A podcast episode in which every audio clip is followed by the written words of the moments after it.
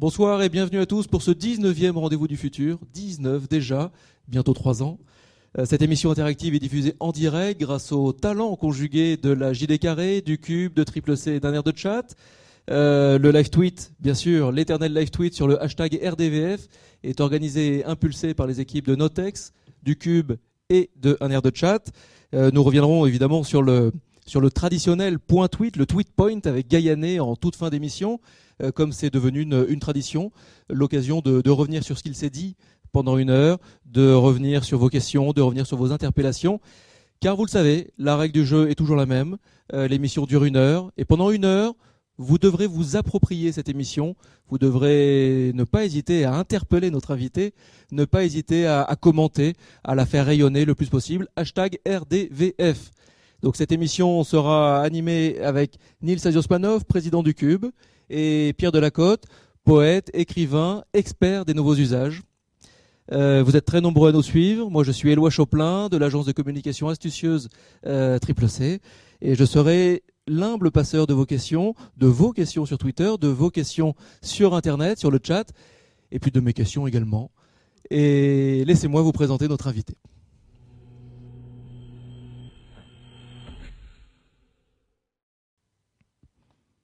Alors Mercedes Serra, vous êtes l'une des, fondatrices d'un des groupes de communication les plus importants, BETC.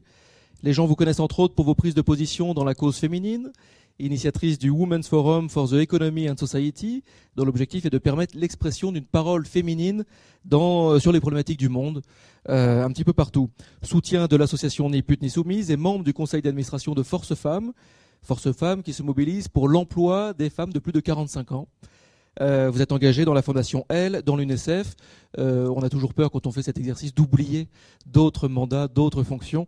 Donc euh, je fais juste un petit résumé.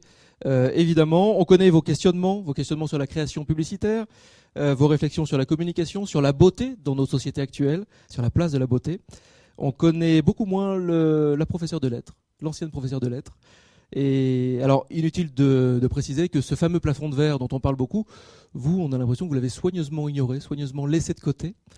Euh, alors pour vous, j'ai l'impression également que l'entreprise n'est pas du tout le vilain petit canard qu'on veut nous présenter souvent, euh, le, petit canard qui, n'est omnibulé que par le bénéfice.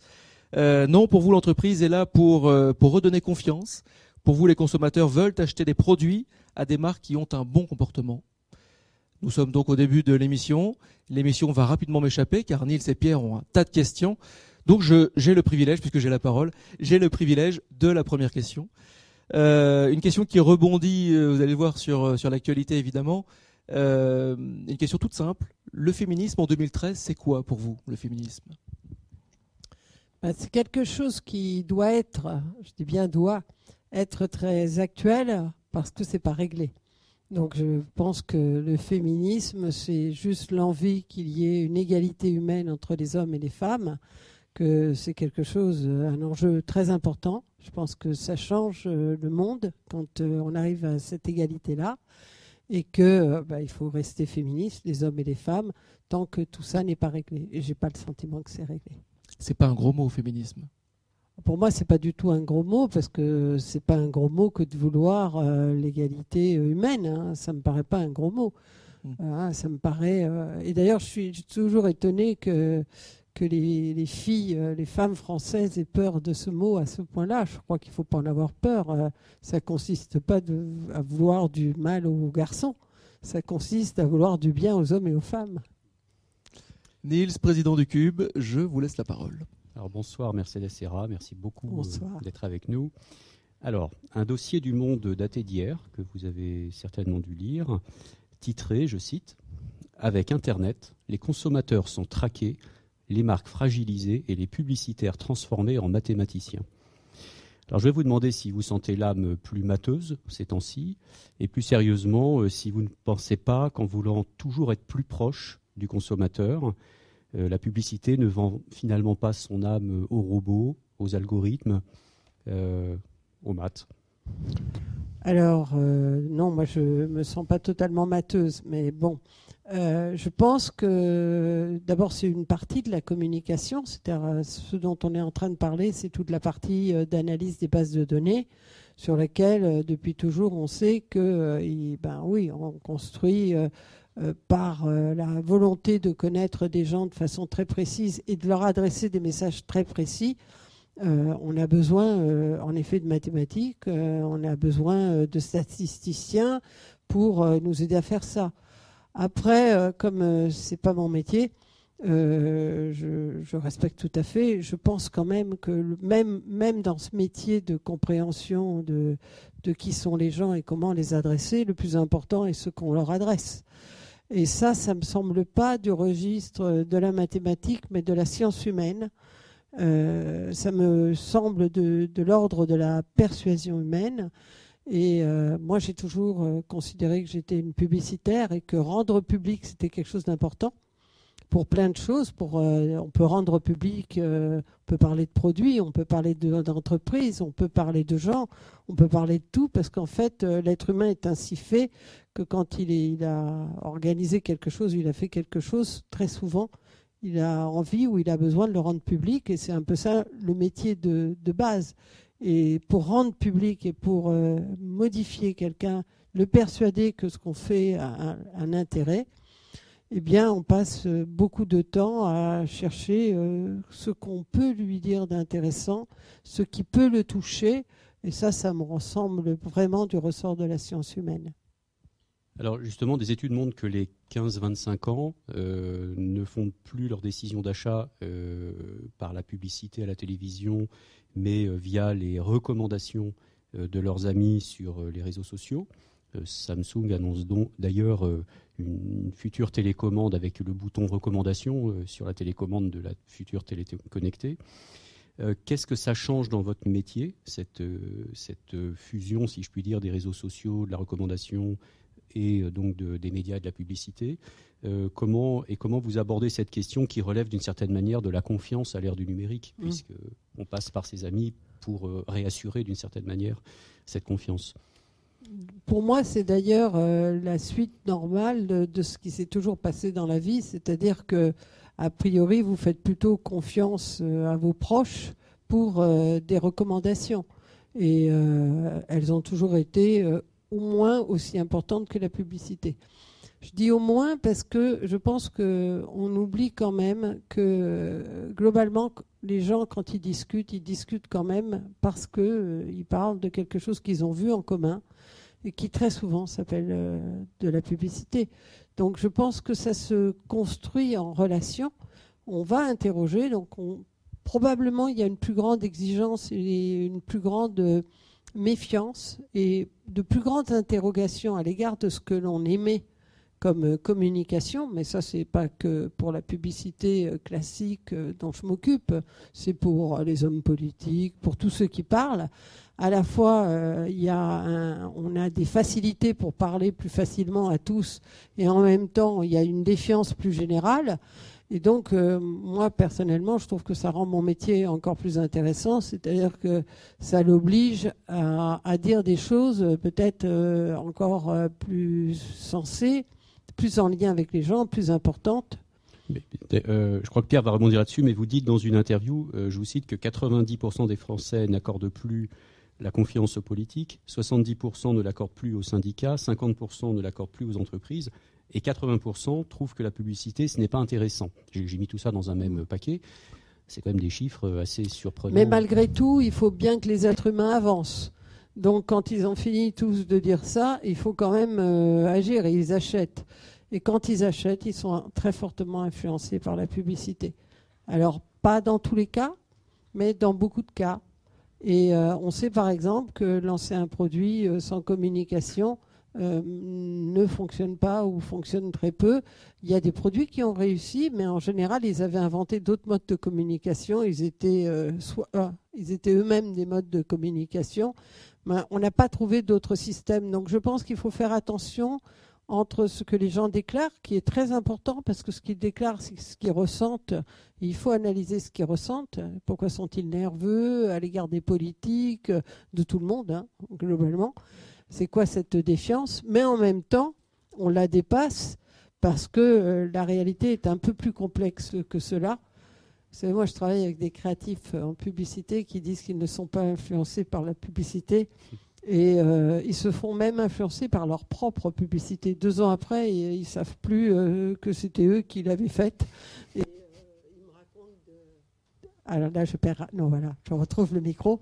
Ils me racontent des choses qui montrent qu'eux-mêmes sont soumis à l'influence. L'être humain est soumis à beaucoup d'influence. Et c'est heureusement parce que on est tous une rencontre entre des influences et ce que l'on est soi-même. Mmh. Au milieu de ça, il doit y avoir quelque chose. Vous avez, vous avez une position un peu d'observatrice privilégiée sur à la fois l'économie, je ne sais pas si je, ça, passe bien, oui, sur l'économie et sur le comportement des gens. Et Niels parlait de l'actualité, l'ambiance est quand même très bon rose aujourd'hui, euh, ces derniers jours et même peut-être ces dernières, heures. Vous avez l'air d'être très optimiste, de nature, sinon vous ne feriez pas ce métier-là. Est-ce que par hasard, vous pourriez euh, euh, faire un peu de prospective, nous parler de l'avenir et nous dire s'il y a des pistes d'espoir en France dans la zone euro, alors que, en Europe, disons, continentale, il semble bien que l'ambiance générale soit le moral des ménages est au plus bas, euh, les consommateurs sont eux-mêmes on, s'interroge. Est-ce que vous avez des pistes d'espoir sur, sur, sur un rebond possible de notre avenir en tant qu'économie et que société? Alors, oui, vous avez raison de dire que je suis optimiste. Optimiste, ça veut dire qu'on croit que euh, on est un peu responsable de la situation euh, qui est là et que si les gens euh, n'ont pas la forme, sont inquiets, on est un peu responsable de tout ça. Alors quand je dis on est un peu, je prends qu'une toute petite partie, mais quand même, c'est-à-dire que je, pense que ce qu'on leur raconte, ce qu'on leur dit, la façon dont on leur fait l'école, la façon dont on se met en situation, est quand même un récit qui n'est pas extrêmement positif. Et euh, si je reprends une autre façon de voir le sujet, qui est de regarder euh, ce qui se passe en Europe, ce qui est clair en Europe, c'est qu'on est dans une situation où la croissance n'est plus du même ordre que dans le passé. Après, est-ce qu'il faut être en total état de désespoir à cause de ça, ou faut être plus calme?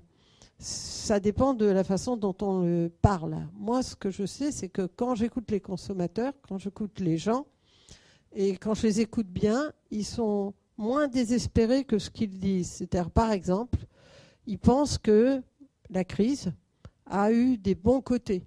Et par exemple, les bons côtés dont ils parlent, ce sont euh, ben, la considération que finalement consommer sans arrêt, ce euh, c'était peut-être pas euh, la chose la plus intelligente du monde que euh, consommer jusqu'à l'excès et puis abîmer un peu la planète, euh, c'était pas génial. Donc certains, et ils sont nombreux, ont tendance à penser que cette crise, elle a euh, sévi parce qu'il y avait des choses qu'on avait fait dans, un, dans une logique qui n'était peut-être pas la bonne.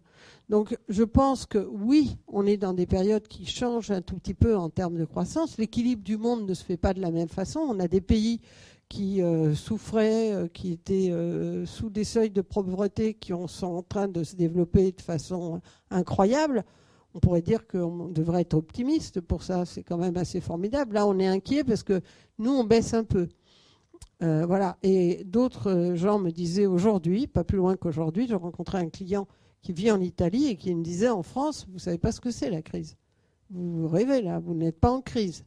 Alors, il faut être euh, pudique et faire attention avec ça, parce que quand on a une montée du chômage, il y a des gens qui se sentent en crise. Quand ils trouvent plus de travail, ils se sentent en crise. Ce que je veux dire, c'est que on est juste en train de raconter tout ça d'une certaine façon. Et je pense que euh, la, crise, c'est aussi une vision qu'on a à l'égard de soi-même. On sait par exemple qu'en France, au moment où le pouvoir d'achat continue à monter, on avait euh, vis-à-vis de la vision de notre propre pays une vision extraordinairement pessimiste. Je pense qu'il euh, y a un vrai problème de pessimisme dans le pays et que ce problème ne se règle pas en disant que le peuple naît pessimiste. Je ne crois pas. Je ne crois pas que les gamins naissent pessimistes.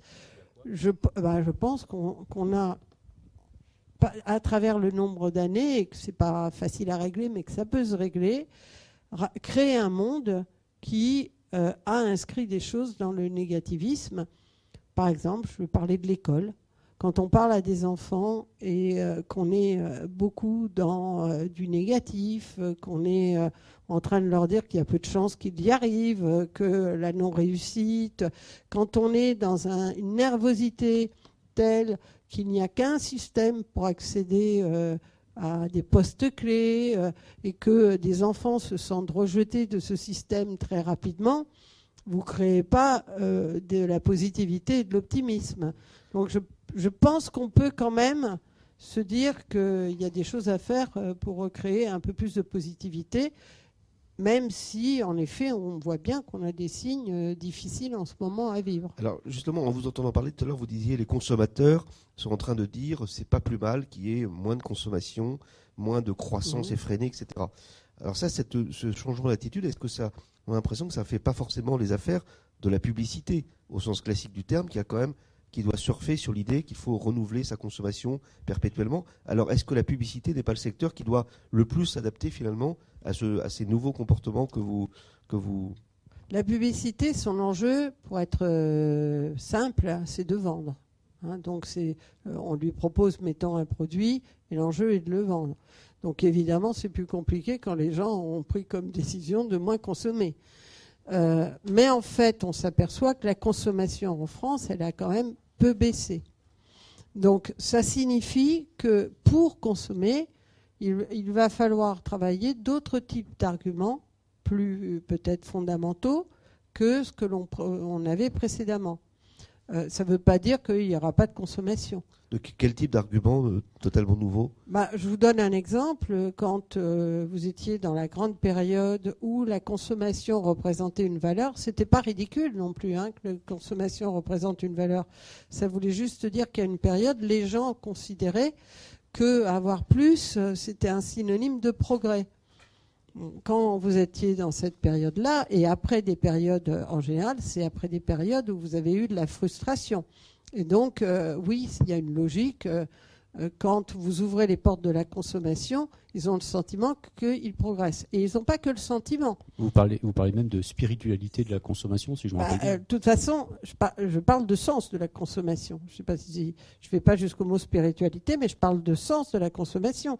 C'est-à-dire qu'à ce moment-là, ça a du sens. Une valeur. Hein, ça devient une valeur. C'est-à-dire, si vous considérez, je prends le statut des femmes.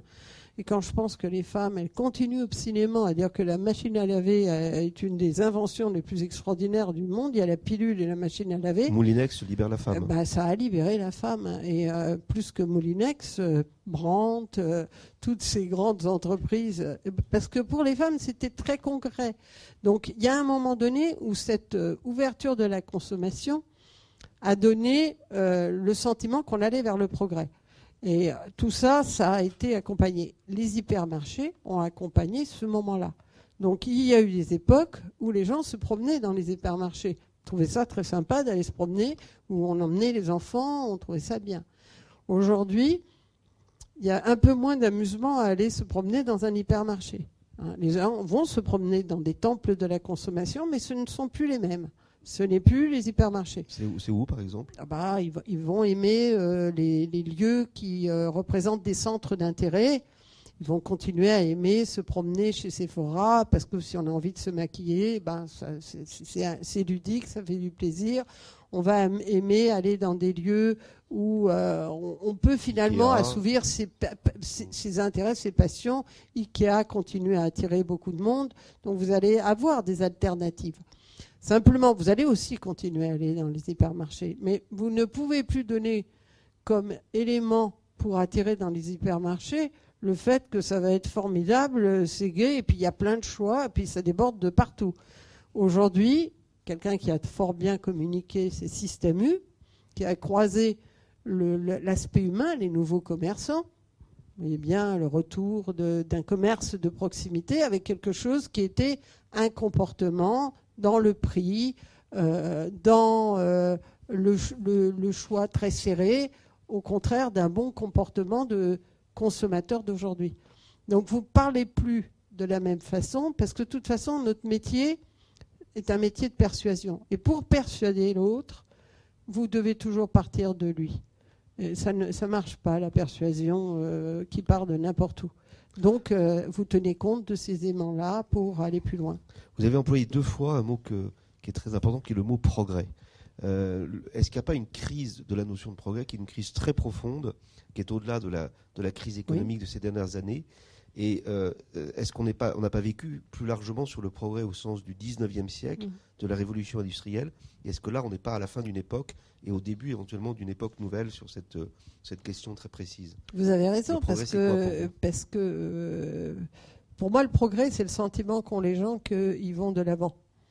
Et s'ils n'ont pas ce sentiment, ils ont le, le, sentiment qu'il y a des choses qui se bloquent. Et aujourd'hui, vous, avez ces notions-là.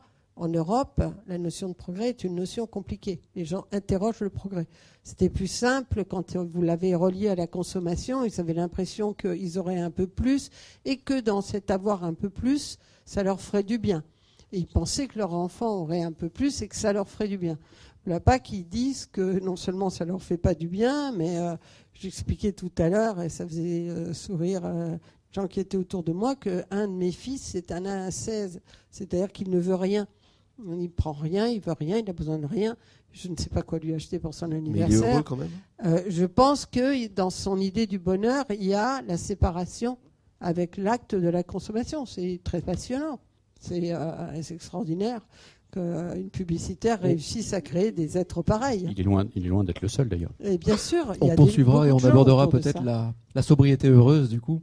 On l'abordera après, mais je vous propose une, première chronique, une chronique avec Alexis Botaya. Alexis Botaya, c'est un journaliste défricheur, il expérimente le futur, il l'expérimente avec une, vision résolument positive. Euh, il est le rédacteur en chef du site Soon Soon Soon et il vient nous rendre visite dans chaque émission pour une sorte de, de point route du futur.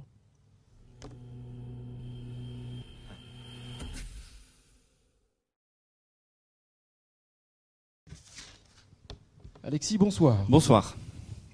Alors, alors demain, dans le futur, point route du futur, je ne sais pas si on sera tous des assets, euh, mais on va déjà essayer de voir comment. Euh, alors, pourquoi j'ai choisi le thème de l'échec aujourd'hui, c'est que j'ai préparé, j'ai cogité pour revenir aujourd'hui.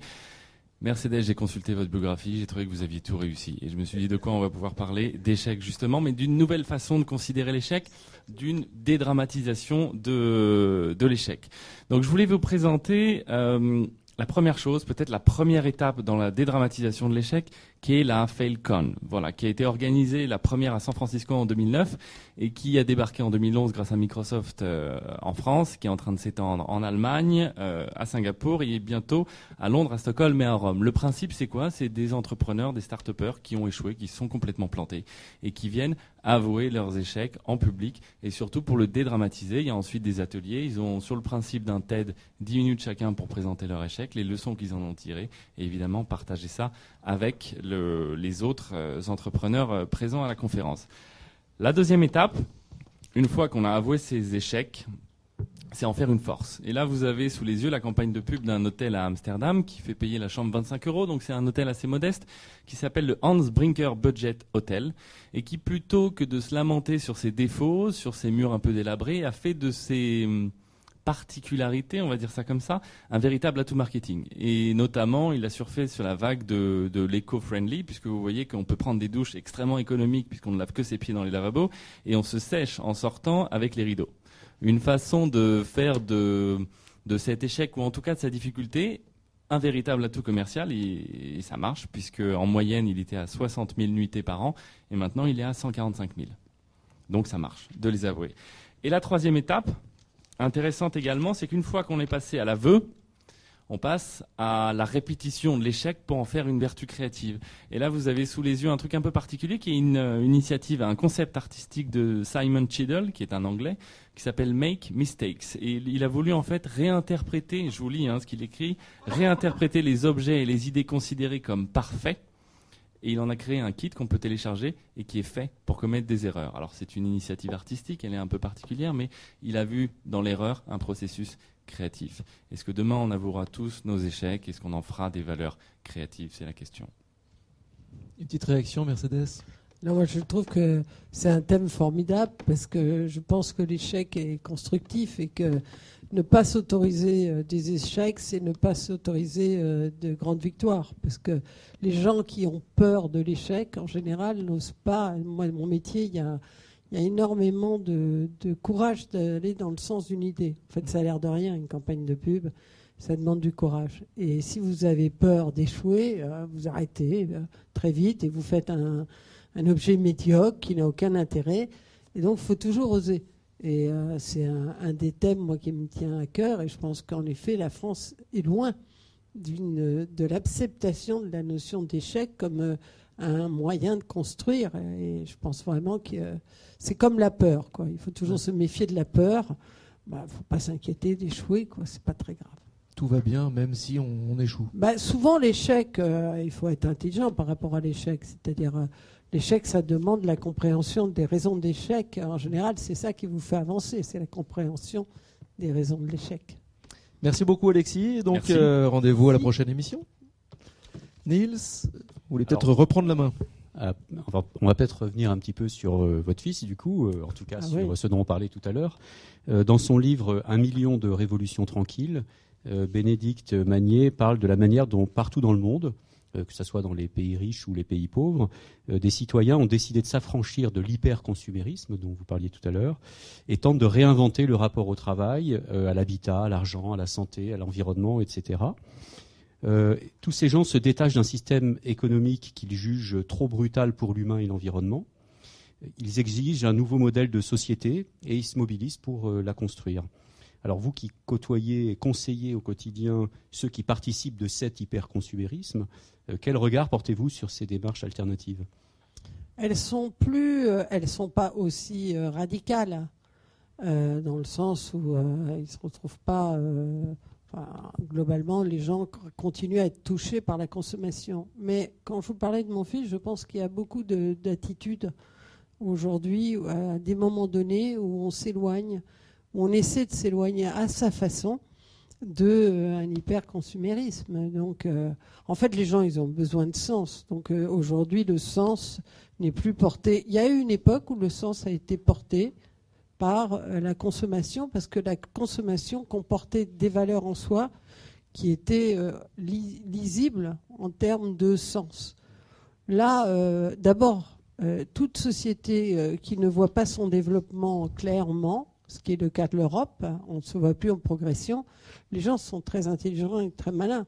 Ils se reconstruisent un monde où euh, ce n'est pas la progression qui va euh, faire leur bonheur, sinon ils sont mal partis. Donc les gens sont efficaces en termes de tempérament et de comportement. D'où l'invention d'un nouveau monde où en effet ces objets de la consommation, ou en tout cas on cherche autre chose que de remplir euh, sa vie euh, autour de ces objets. D'où ces attitudes, on en voit, euh, on les voit pas aussi générales, mais on peut les trouver euh, dans l'alimentation, dans le goût de refaire des choses soi-même, dans, des choses très simples. Voilà, pour aller un peu plus loin dans cette veine-là, j'imagine que vous suivez de près l'évolution de tout ce qui se passe sur les réseaux sociaux et plus globalement tout, ce qui relève des dynamiques d'échange, de partage, de co-construction, etc. Alors après la révolution de l'information, euh, voici euh, qu'arrive celle des makers, donc euh, qui va permettre la fabrication d'objets personnels en 3D, enfin la, fabrication personnelle d'objets en 3D, ou encore celle du smart grid où chaque individu va devenir producteur d'énergie qu'il pourra partager, etc. Donc on va vers, progressivement vers une recomposition complète des chaînes de valeur et vers une atomisation des moyens de production à l'échelle individuelle. Est-ce que ce nouveau paradigme, parce que c'en est un, euh, est-ce que finalement, dans ce nouveau paradigme, la marque ne devient pas l'individu? Euh, J'ai un peu de doute que ça aille très loin. Je, pense que euh, je pense qu'il y a des choses qui sont du registre de l'utopie, des choses qui, sont de l'ordre du réel. Donc, je ne pense pas que l'individu aujourd'hui, en fait, je, je, je je ne pense pas que l'individu construise tout aujourd'hui et se retrouve dans un système euh, où on réinvente le monde à ce point-là. Et d'ailleurs, je suis marqué par le fait que tout ce qu'on a appelé co-création, co, euh, co tout, euh, ne marche pas tant que ça. Quoi. Et je ne suis pas sûre, je suis pas sûre qu'on va aller à ces extrêmes-là, même si les gens essaient de créer chacun sa, zone il y a quand même un partage de valeurs qui est donné de façon plus générale. Et je ne pense pas qu'on va se retrouver dans un schéma. De toute façon, la marque, ce n'est pas l'individu. La marque, c'est du sens global donné à, quelque chose. L'individu, il, il, a besoin de sens et de valeurs, et en général, ce sens et valeurs ne vont pas s'enfermer uniquement sur lui-même, parce que sinon, ce n'est pas un sens et des valeurs partagées. Donc, c'est un peu plus complexe que ça. Et euh, je pense qu'il y a un rêve de l'individu, mais que c'est pas si extrême que ça. Est-ce qu'on ne vous a pas reproché, on a reproché la publicité, est-ce qu'on vous a pas reproché à vous, à un moment donné, que la publicité, est-ce qu'on n'a pas reproché à la publicité et aux médias et au monde de l'image en général de faire rêver l'individu, euh, de, le faire rêver à quelque chose de profondément frustrant par principe, on, parle des femmes, mais la notion de dictature de la beauté, par exemple, de, figures idéales, de femmes euh, relookées par, euh, Photoshop, etc. Et que finalement, euh, cette, frustration, cette spirale dans laquelle on tombe, a été finalement aggravée par les rêves de la publicité dans les années de consommation. Et est-ce que par rapport à ça, vous prenez votre part de responsabilité, enfin pas vous, mais votre secteur en général. Est-ce que vous croyez qu'il y a une autre publicité, enfin vous avez un peu dit tout à l'heure, qui est possible dans les années à venir, qui, qui, euh, donnerait une autre image de, ces rêves de l'individu euh, et qui se reflèterait dans la publicité? Non, alors moi j'ai une, je pense pas, euh, je pense que les choses sont plus complexes que ça et je pense pas que il y, a, y, a, eu une mauvaise publicité, une bonne publicité. Je pense que la publicité c'est rien d'autre que de rendre public. Donc de rendre public euh, où, on accepte ou on n'accepte pas. La France est un pays qui a beaucoup de mal avec la publicité, surtout le monde politique. Hein, très souvent, on me demande pendant des heures. On a l'impression que je suis encore. Euh, c'est un peu diabolique aller travailler dans la publicité. Euh, on est en train de manipuler des esprits, etc. Mais moi, je, quand j'ai commencé dans le monde de la publicité après avoir fait des lettres, euh, je trouve que l'influence, c'est diabolique. Hein. C'est diabolique. Tout le monde cherche à influencer tout le monde et on essaie de le faire. Mais en même temps, je, je pense que la vie, à partir du moment où on accepte de ne pas être dans un monde de propagande, mais qu'on accepte d'être dans un monde de publicité, moi j'ai accepté ce monde de l'entreprise où pour avoir du succès, il faut parler son produit. Et personnellement, je trouve que la vie est beaucoup plus intéressante euh, quand elle est faite par la tête des gens, que, par le réel. Je pense que le réel, c'est pas grand-chose. Ce qui est formidable, c'est ce que les gens pensent du réel. Et euh, donc, quand on dit euh, la publicité, elle a créé des envies, oui, sa fonction, c'est de créer des envies. Donc, elle a créé des envies. Je ne crois pas du tout qu'elle crée des envies à l'envers de ce que veulent les gens. Je pense que quand les gens ne sont pas d'accord, elle ne crée pas. Je, la vois moins euh, je la vois persuasive, mais pas manipulatrice, tout simplement parce que la manipulation, euh, si, euh, c'est un peu la manipulation. Si, quand je cherche à vous faire avoir mon avis, on peut me dire que je vous manipule. Moi, je pense que c'est la conversation de la vie.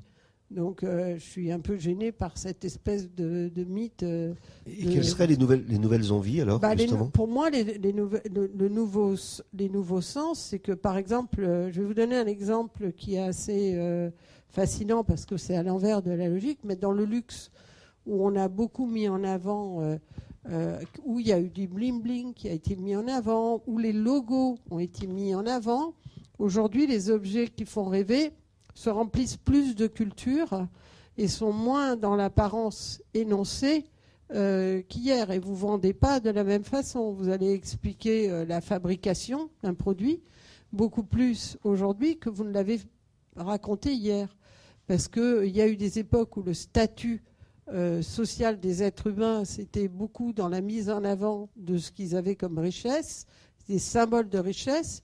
Et aujourd'hui, les gens disent que vivre simple est une vraie richesse. Donc vous ne pouvez pas mettre en avant les, choses de la même façon. Les gens vont vous réclamer des choses euh, différentes. Ce qui ne les empêche pas, vous avez vu les chiffres, d'acheter des produits de luxe. Mais euh, des Chinois qui aujourd'hui achètent des produits de luxe, ont un raffinement à l'égard de ce que doivent évoquer ces produits de luxe qu'on n'avait pas euh, il y a quelques années. Donc ça bouge de cette façon-là. Ça bouge la publicité, mais la persuasion, mais les livres, mais tout ce que vous voulez, euh, les, endroits où vous avez décidé de, modifier les comportements des gens, ça bouge avec les valeurs des gens. Et c'est pour ça que aucun travail de, publicitaire euh, n'a de sens que à partir de l'analyse de là où sont les gens. Et ceux qui veulent bien ou ceux qui ne veulent pas. En même temps, euh, dans les années 60-70, euh, le, pouvoir de la télévision était tel que euh, il y avait le vu à la télé qui faisait qu'une fois que c'était passé à l'écran, on avait l'impression que c'était vrai, que c'était bon. Aujourd'hui, ça, ça marche plus. Mais par contre, il y a des choses beaucoup plus sophistiquées qui se sont mises en place, notamment alors on l'a dit tout à l'heure, par exemple le, marketing algorithmique euh, qui est capable, en fonction de tout un tas de données, temps réel, géolocalisation, euh, euh, de ce que vous faites sur les réseaux. Aujourd'hui, quand vous allez sur 7 sites, il y en a 50 qui vous ont repéré. Enfin, donc, il y, a toute cette traçabilité aujourd'hui de tout ce que vous faites sur Internet qui est digéré en temps réel par des robots et qui peut donc en millisecondes venir vous, venir vous pointer la bonne publicité au bon, au bon moment. Bon, tout ça j'allais dire, on ne le sait pas. Je veux dire, ça se fait à notre insu d'une certaine manière, un peu, euh, et on peut être dupe. Et, à la mienne d'ailleurs, parce que je ne sais pas comment ça marche, parce que ça ne marche pas. Et, l'autre, euh, l'autre phénomène euh, adjacent, c'est sur les réseaux sociaux. On sait, on a parlé tout à l'heure de la recommandation, qui est aujourd'hui très importante dans les décisions d'achat, et on sait qu'aujourd'hui il y a des agences de e-réputation qui se créent pour uniquement permettre à des marques d'exister en termes de e-réputation et en utilisant euh, tous les moyens. Euh, voilà. Donc, comme, il y a quand même... comme ce que vous avez aujourd'hui dans la presse ou dans les magazines. Je ne suis pas en train de noircir hein le tableau du numérique, d'Internet et tout ça. Je, pas du tout. je suis en train de dire juste que dans, cette, euh, dans ces manières de... Pas, vous n'y croyez pas, ça Pas du tout. enfin, en tout cas, moi, je, je, je pense que le plus important... D'abord, je pense que vu... c'était pas vu à la télé qui marchait. C'était ce que vous racontiez à la télé et qui correspondait bien à une époque, à un moment donné, qui marche. D'ailleurs, ce qui est formidable dans mon métier, c'est que ça marche ou ça marche pas. Vous pouvez mettre ce que vous voulez sur l'Internet, vous pouvez mettre ce que vous voulez sur la télé. Si les gens n'ont pas envie de le voir et ça les intéresse pas, ils ne le voient pas. Et sinon, ce serait un métier un peu stupide. C'est un métier qui est compliqué avec beaucoup de flops. Donc c'est pas c'est pas le vu à la télé qui marchait. Pour moi, c'est ce que vous communiquez comme valeur à la télé. Il y a des choses qui font du bien aux gens. Ils en ont envie, et ils veulent bien et ils acceptent d'être sympas, d'avoir un geste favorable à l'égard euh, d'un produit. C'est tout. Et je pense qu'aujourd'hui, c'est la même chose. Et quand on dit on traque euh, les bases de données, on ne sait pas encore bien les utiliser. Si, vous, avez euh, l'exemple que je trouve le plus efficace, c'est Amazon, puisqu'il vous, il regarde ce que vous aimez et vous envoie a priori, il commence à, vous connaître. C'est un peu comme quelqu'un qui vous connaît de plus en plus, et donc il se dit tiens, comme il a lu tel, tel et tel et tel livre, normalement le dixième, ça devrait être celui-là. Voilà, voilà le, le, pire pour moi qu'on peut vous faire. Facebook aussi. Facebook aussi va, voir que vous, vous, aimez telle chose et il va finir par vous proposer telle bah, publicité. bien sûr, mais, mais, mais euh, ça, sera, ça veut dire juste que on vous donnera telle publicité, c'est plus complexe. C'est-à-dire, vous proposera, c'est pas telle publicité, parce que vous savez, moi, je fais exactement le contraire de ce que vous me dites. C'est-à-dire, je cherche ce qui marche le plus auprès du plus grand nombre.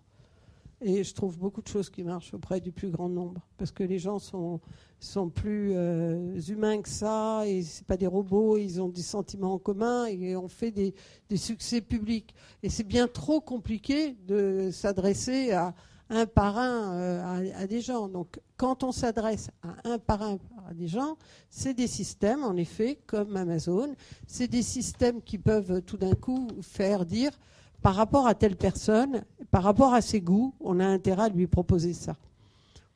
Je suis pas sûre que euh, voilà, donc ça demande euh, un certain chemin, mais euh, je suis pas sûre que vous ça vous gêne beaucoup, ça gêne pas tant que ça les gens quand Amazon est apprécié. Hein. Ils aiment bien recevoir les trucs qui leur correspondent plutôt que ne, qui ne correspondent pas. Mais ce que je veux dire, c'est que globalement, par exemple, si vous me dites dans mon métier de tous les jours, moi, je fais exactement, je passe ma vie à faire le contraire, c'est-à-dire à me dire, qu'est-ce que, comment je présente telle chose pour qu'elle soit intéressante, sachant ce qu'elle est. Parce que les gens sont très logiques, très rigoureux. Vous ne pouvez pas leur dire n'importe quoi. Sachant ce qu'elle est, sachant la façon dont elle est perçue, comment je la présente. Est-ce qu'ils sont plus rigoureux qu'autrefois Je vais, je vais juste vous interrompre pour, euh, pour la petite chronique résonance. Je suis le maître du temps après tout. Nous avons une petite chronique dans chaque émission, la chronique résonance, c'est-à-dire que nous revenons sur la précédente émission, on extrait une petite pastille, on vous la montre et on vous, on vous fait réagir, on attend, on attend votre, votre retour. On a reçu la dernière fois François Tadei, le chercheur François Tadei, et on a notamment abordé avec lui les parcours d'excellence. Donc là, on revient euh, dans une carrière que vous avez que vous avez touchée euh, de près, euh, professeur, l'université, les parcours d'excellence. On regarde ça et on en parle juste après.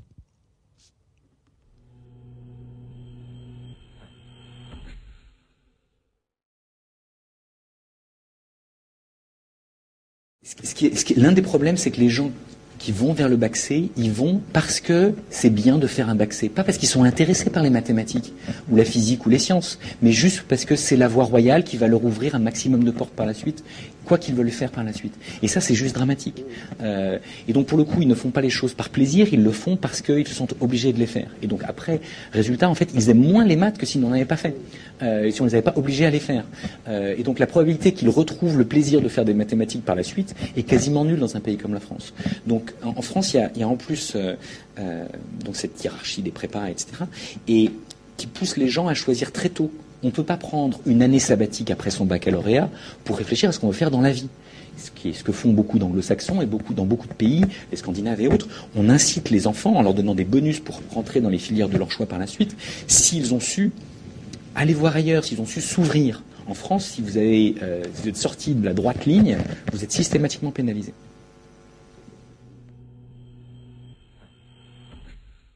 Donc on le, on l'a vu, on l'a vu avec François Tadei, les parcours d'excellence et cette situation de stress dans lequel on met très vite les jeunes. Euh, qu'est-ce que ça vous évoque vous? Bah, euh, j'entends tout à fait ce qu'il dit. pour moi, l'éducation, c'est un des enjeux les plus importants. Et c'est un des lieux qu'il faut modifier le plus rapidement, sachant que ça a l'air difficile à modifier mais qu'il euh, y a un vrai enjeu parce que euh, en effet, on est dans des schémas euh, très très écrits où on oblige des gens à faire des choses pour lesquelles ils sont pas faits en décrétant qu'on en a besoin. Et je comprends très bien ce qu'il dit lorsqu'il dit que en mathématiques, ça a été particulièrement vigoureux puisqu'on a réussi à mettre en maths des gens qui n'aimaient pas les maths et à perdre du coup euh, l'envie. Euh, on a besoin de gens qui aiment les maths en maths, quoi, et on a besoin de gens qui aiment les autres choses euh, ailleurs. Et que on a créé une voie royale qui est une fausse voie royale, parce que non, on n'a pas besoin de la mathématique tous les jours. Il faut oublier, il faut arrêter ça. de, de toute façon, on ne s'est pas posé le problème comme, comme il faut. C'est-à-dire que pour moi, quand vous rentrez à l'école, le, minimum, enfin la seule chose qu'on ait à faire, c'est de réfléchir à quelle route on va créer aux enfants et non pas euh, à comment on va euh, créer un système euh, incroyable, unique, qui amène quelques enfants à un endroit. Donc se pose aujourd'hui en France le problème de l'université, énorme problème où il faut absolument revaloriser cette université française parce qu'elle prend plus de gens en compte. Donc on a besoin de prendre beaucoup de gens en compte, mais on a aussi besoin d'inventer des parcours différents à des gamins qui sont pas bien euh, quand ils sont euh, en collège, euh, en terminale ou je sais pas trop quoi, qui s'embêtent comme c'est pas possible, parce qu'il y a d'autres parcours. Et tout ça, moi, ça m'amène à penser une chose toute simple, c'est que il y a tellement de modes d'intelligence. C'est incroyable. moi, à l'agence, parfois je me dis, mais lui, il n'a pas fait d'études, mais comme il est marrant, là, comment il trouve le truc, là, mais il trouve des choses d'une certaine façon. Puis il y a des gens qui ont fait des formidables études et qui trouvent des choses d'une autre façon. Mais on ne peut pas créer un monde avec simplement un certain type d'intelligence. Il faut autoriser tous les types d'intelligence. Et deuxièmement, je pense qu'il faut absolument avoir une attitude d'extraordinaire générosité avec les enfants. Moi, je suis encore choquée. J'ai cinq garçons s'ils n'étaient pas dans un milieu aisé, mais j'en ai la moitié au moins, pour pas dire 3 sur 5, euh, qu'on aurait abandonné au bord d'un chemin parce qu'on disait il n'est pas bon pour, etc. Mais de quel droit Hein? Des enfants, ils sont tous bons pour quelque chose, quoi.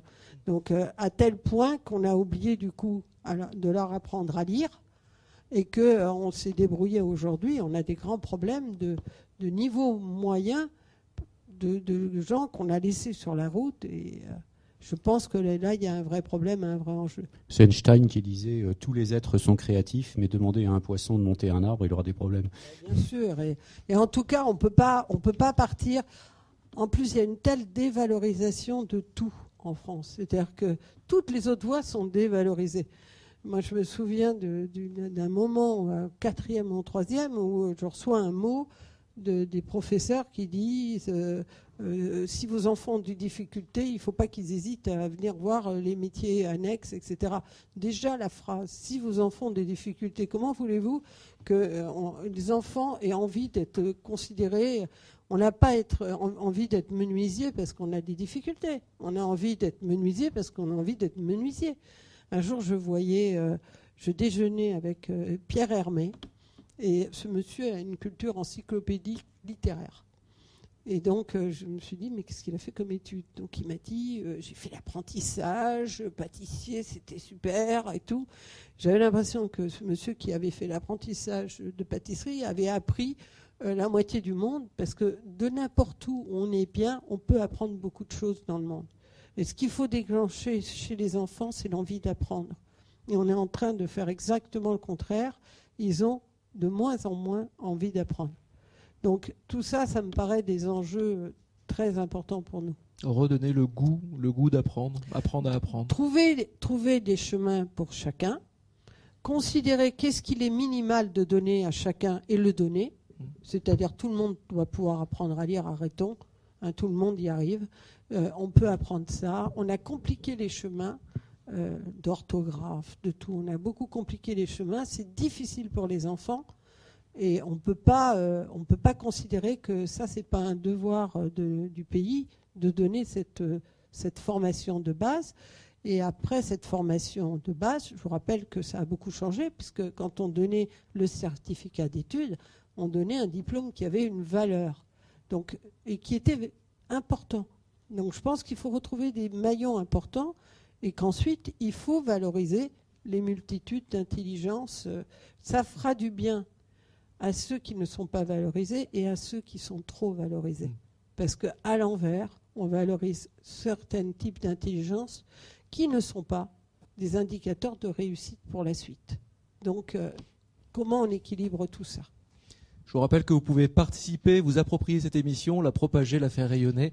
Bref, le hashtag RDVF est à vous. Posez vos questions également à notre invité euh, sur le chat euh, et, sur Twitter, bien sûr. J'ai une petite question, oh, une question clin d'œil, une question de Bourgo. Qu'est-ce que pour vous réussir sa vie? Réussir sa vie, c'est faire ce qu'on a envie. C'est avoir la chance de, faire ce qu'on a envie de faire tomber euh, là, ce pourquoi on est un peu fait. Je trouve que c'est une chance invraisemblable, ça. Je trouve que c'est écrit nulle part. Euh. Vous y êtes tombé par hasard, en fait?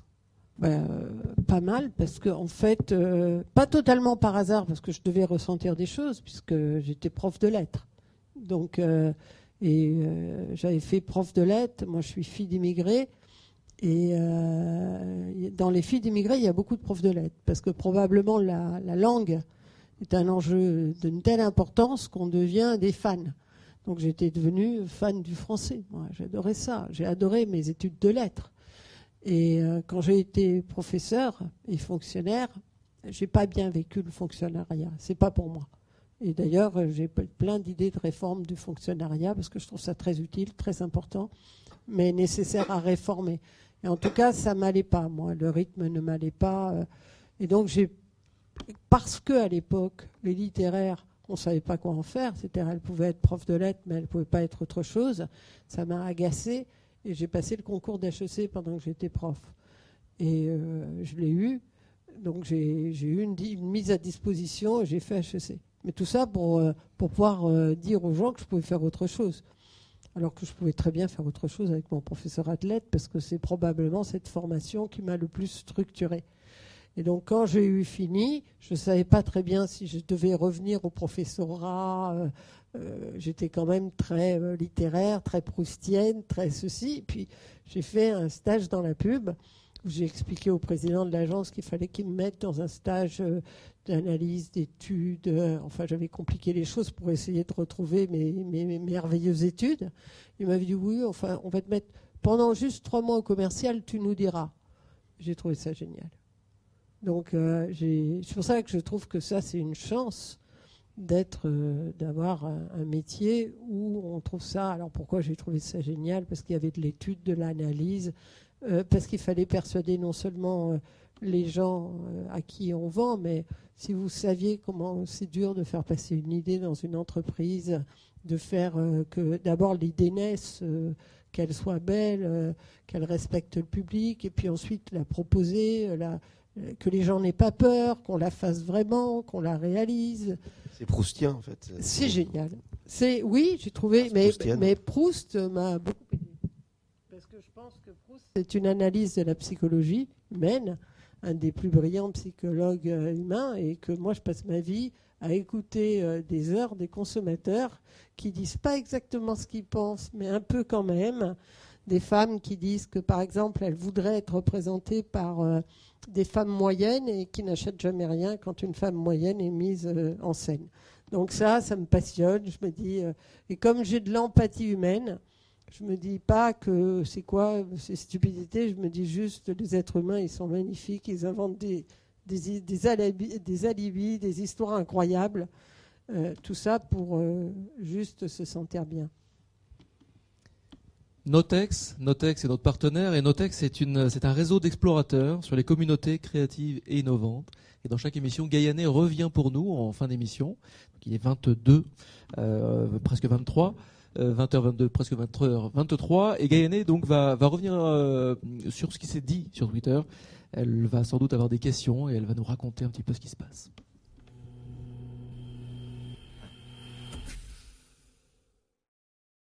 Une femme parce que c'était pas très féministe jusqu'à présent.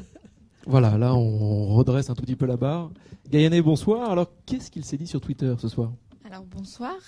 Euh, donc euh, sur Twitter, on a pas mal rebondi sur vos propos, euh, sur le luxe, le, le, mouvement des makers aussi, où du coup il y avait un petit peu de débat parce qu'il y en a quand même qui sont convaincus que, que ça va marcher, et, et sur la consommation. Donc c'était un petit peu les, les trois points qui, qui revenaient. Euh, pas beaucoup de questions finalement, mais euh, moi j'en avais une du coup. Euh, j'en profite. comment, dans, le, dans le mouvement quand même de la consommation collaborative, j'ai envie de vous demander un petit peu comment vous voyez la position de la publicité et comment elle peut s'insérer, comment les deux peuvent éventuellement cohabiter. Qu'est-ce que vous appelez la consommation collaborative? Alors du coup, c'est euh, donc euh, un, petit euh, un mouvement qui, qui est en train d'émerger, qu'on qu'on observe. On a eu dans un des derniers rendez-vous du futur Tan Nguyen qui, qui nous a parlé de ça. L'idée, c'est de, de ben, essayer de partager le plus possible les, biens et pas seulement consommer qu'une seule fois. Donc voilà. Oui, c'est ce que vous appelez. Ah ben, il y a beaucoup de formes de, de, de cet ordre-là. Euh, moi, je pense que l'enjeu de la consommation, nous, qu'est-ce qu'on fait quand on fait de la publicité? On fait qu'il y ait des entreprises qui puissent. Euh, le problème aujourd'hui en France, c'est, euh, je sais pas, quand Peugeot a des soucis, c'est qu'ils ne vendent pas assez de voitures. Donc, c'est n'est pas très grave de ne pas vendre assez de voitures, sauf que derrière, il y a les emplois. En tout cas, il faut décider de, de comment on crée le travail.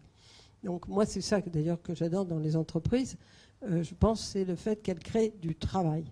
Euh, et, pas n'importe quel travail. Les gens qui font les voitures, ils sont fiers de faire les voitures. Les gens qui font de la publicité, moi en tout cas, je suis fier de faire de la bonne publicité, j'espère. Euh, et donc ça, c'est très important. Donc par rapport à ces notions-là, d'abord, il va falloir s'adapter à, ces, nouvelles données du marché. Ces nouvelles données du marché, c'est que euh, les gens, ils ont envie euh, que les choses durent. Il bah, bah, faudra leur vendre des choses plus durables. C'est une belle donnée. Hein. je trouve ça extrêmement intéressant. Euh, c'est peut-être des choses un peu plus chères, mais qui vont durer plus longtemps. Pourquoi pas? Donc, je pense que on, va jamais à, l'encontre des valeurs qu'ont envie de développer les gens. Et je crois que oui, les gens, ils ont moins envie qu'on dise que tout est stable, qu'on se débarrasse de, tout, etc. C'est des valeurs d'enracinement, ça.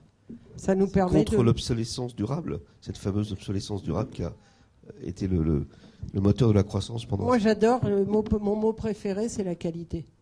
Donc, euh, euh, voilà. Après, la qualité, il faut accepter euh, de la rémunérer parce qu'il y a des gens derrière. ça veut dire quelque chose. Mais c'est intéressant. Je, pense qu'on est dans une époque extrêmement intéressante. Voilà, on va changer. il faut changer de toute façon. Il faut changer les fusils d'épaule. C'est-à-dire, on ne va pas vendre la même chose, on ne va pas proposer la même chose. Donc après, je pense qu'il y a une limite. C'est-à-dire, les gens veulent bien, mais veulent quand même, ils continuent quand même à consommer beaucoup. Hein, quand même. Donc, euh, je pense qu'ils vont lentement euh, sur. Euh, mais je, comprends ça très bien, puisque je le vois chez moi, je le vois autour de mes, propres enfants, je le vois dans les études, cette envie que les choses durent plus longtemps. En fait, la grande question aujourd'hui, c'est est-ce que j'ai vraiment besoin de ça? Et est-ce que je dois faire tant d'efforts pour avoir ça? Je pense qu'on a une, génération qui est plus jouisseuse que désireuse de posséder. Autrefois, on pouvait posséder sans jamais jouir, tellement c'était fatigant. Hein. Euh, moi, par exemple, j'ai euh, un goût pour les livres. Donc j'ai des bibliothèques à peu près dans toutes mes pièces de maison et je range sans arrêt les livres. Évidemment, rien n'est jamais dans l'ordre, faut se restructurer et tout. Mes enfants me regardent, mais désespérés. Ils se disent, mais c'est quoi cet agité qui classe de façon sempiternelle des trucs qui sont même pas utiles à avoir parce qu'aujourd'hui, euh, mes enfants ne, ne, comprennent pas la notion de bibliothèque. Hein. Eh ben, euh, voilà, et bah, c'est pas grave. Moi, ça me fait du bien de classer. Il faut bien qu'on classe quelque chose. On, est, les êtres humains, ils sont faits pour s'inventer des folies. Donc, c'est pas la même folie. Eux, ils ont une folie plus de jouissance, d'instants de, partagés avec les amis, de partage, etc. C'est ça dont il faudra tenir compte. il y a des bonnes choses euh, formidables là-dedans, des valeurs formidables dont il faudra tenir compte et la consommation changera. Elle s'adaptera à l'être humain tel qu'il est aujourd'hui. L'émission touche à sa fin. Nous avons une petite innovation. Merci beaucoup, Guyané, pour ce, ce, tweet point avec Notex. Une petite innovation ce soir. Euh, je vais demander à Sophie de, de venir. Sophie vous a croqué. Sophie vous a croqué. Vous ne vous en êtes pas aperçu pendant cette ah émission. Elle, est, elle était ici au cube, dans le public, et elle vous a croqué. Donc nous allons montrer, montrer à la caméra euh, le, le, le, croquis, le dessin. Alors oui, bien sûr, elle va vous le, vous le montrer. Sophie, ben, euh, asseyez-vous, Sophie. C'est joli, en tout cas. Moi, je trouve que c'est super joli. Hein. Je trouve qu'elle croque avec beaucoup de tendresse. Jérémy, est-ce qu'on peut montrer le, le croquage, le croquis? Je vous le montre. La croquation. Regardez, moi, je trouve que c'est presque plus joli en croquis. C'est la force des images, ça. C'est-à-dire, euh, un être humain ne se voit pas tel qu'il est. Il s'imagine beaucoup mieux. Et ça, c'est bien. Il faut qu'on continue obstinément comme ça, à s'imaginer beaucoup mieux. Et pour nous, dans cette émission euh, en direct, sur plusieurs sites, live tweeté, eh bien finalement, le dessin est une innovation. C'est encore une innovation. le vieux crayon. Euh, Sophie, c'est un, un, dessin qui est fait au crayon, qui est fait. Ce n'est pas numérique au stylo et pas numérique, pas la tablette, c'est ça qu'il faut signaler. Avec toutes mes excuses, pardon, avec toutes mes excuses parce que euh, vous avez été très gentil et euh, je pensais que les, gens de la publicité étaient des requins. Euh, je suis désolé. Ça c'est intéressant parce que ça veut dire que le mot de la fin là va être.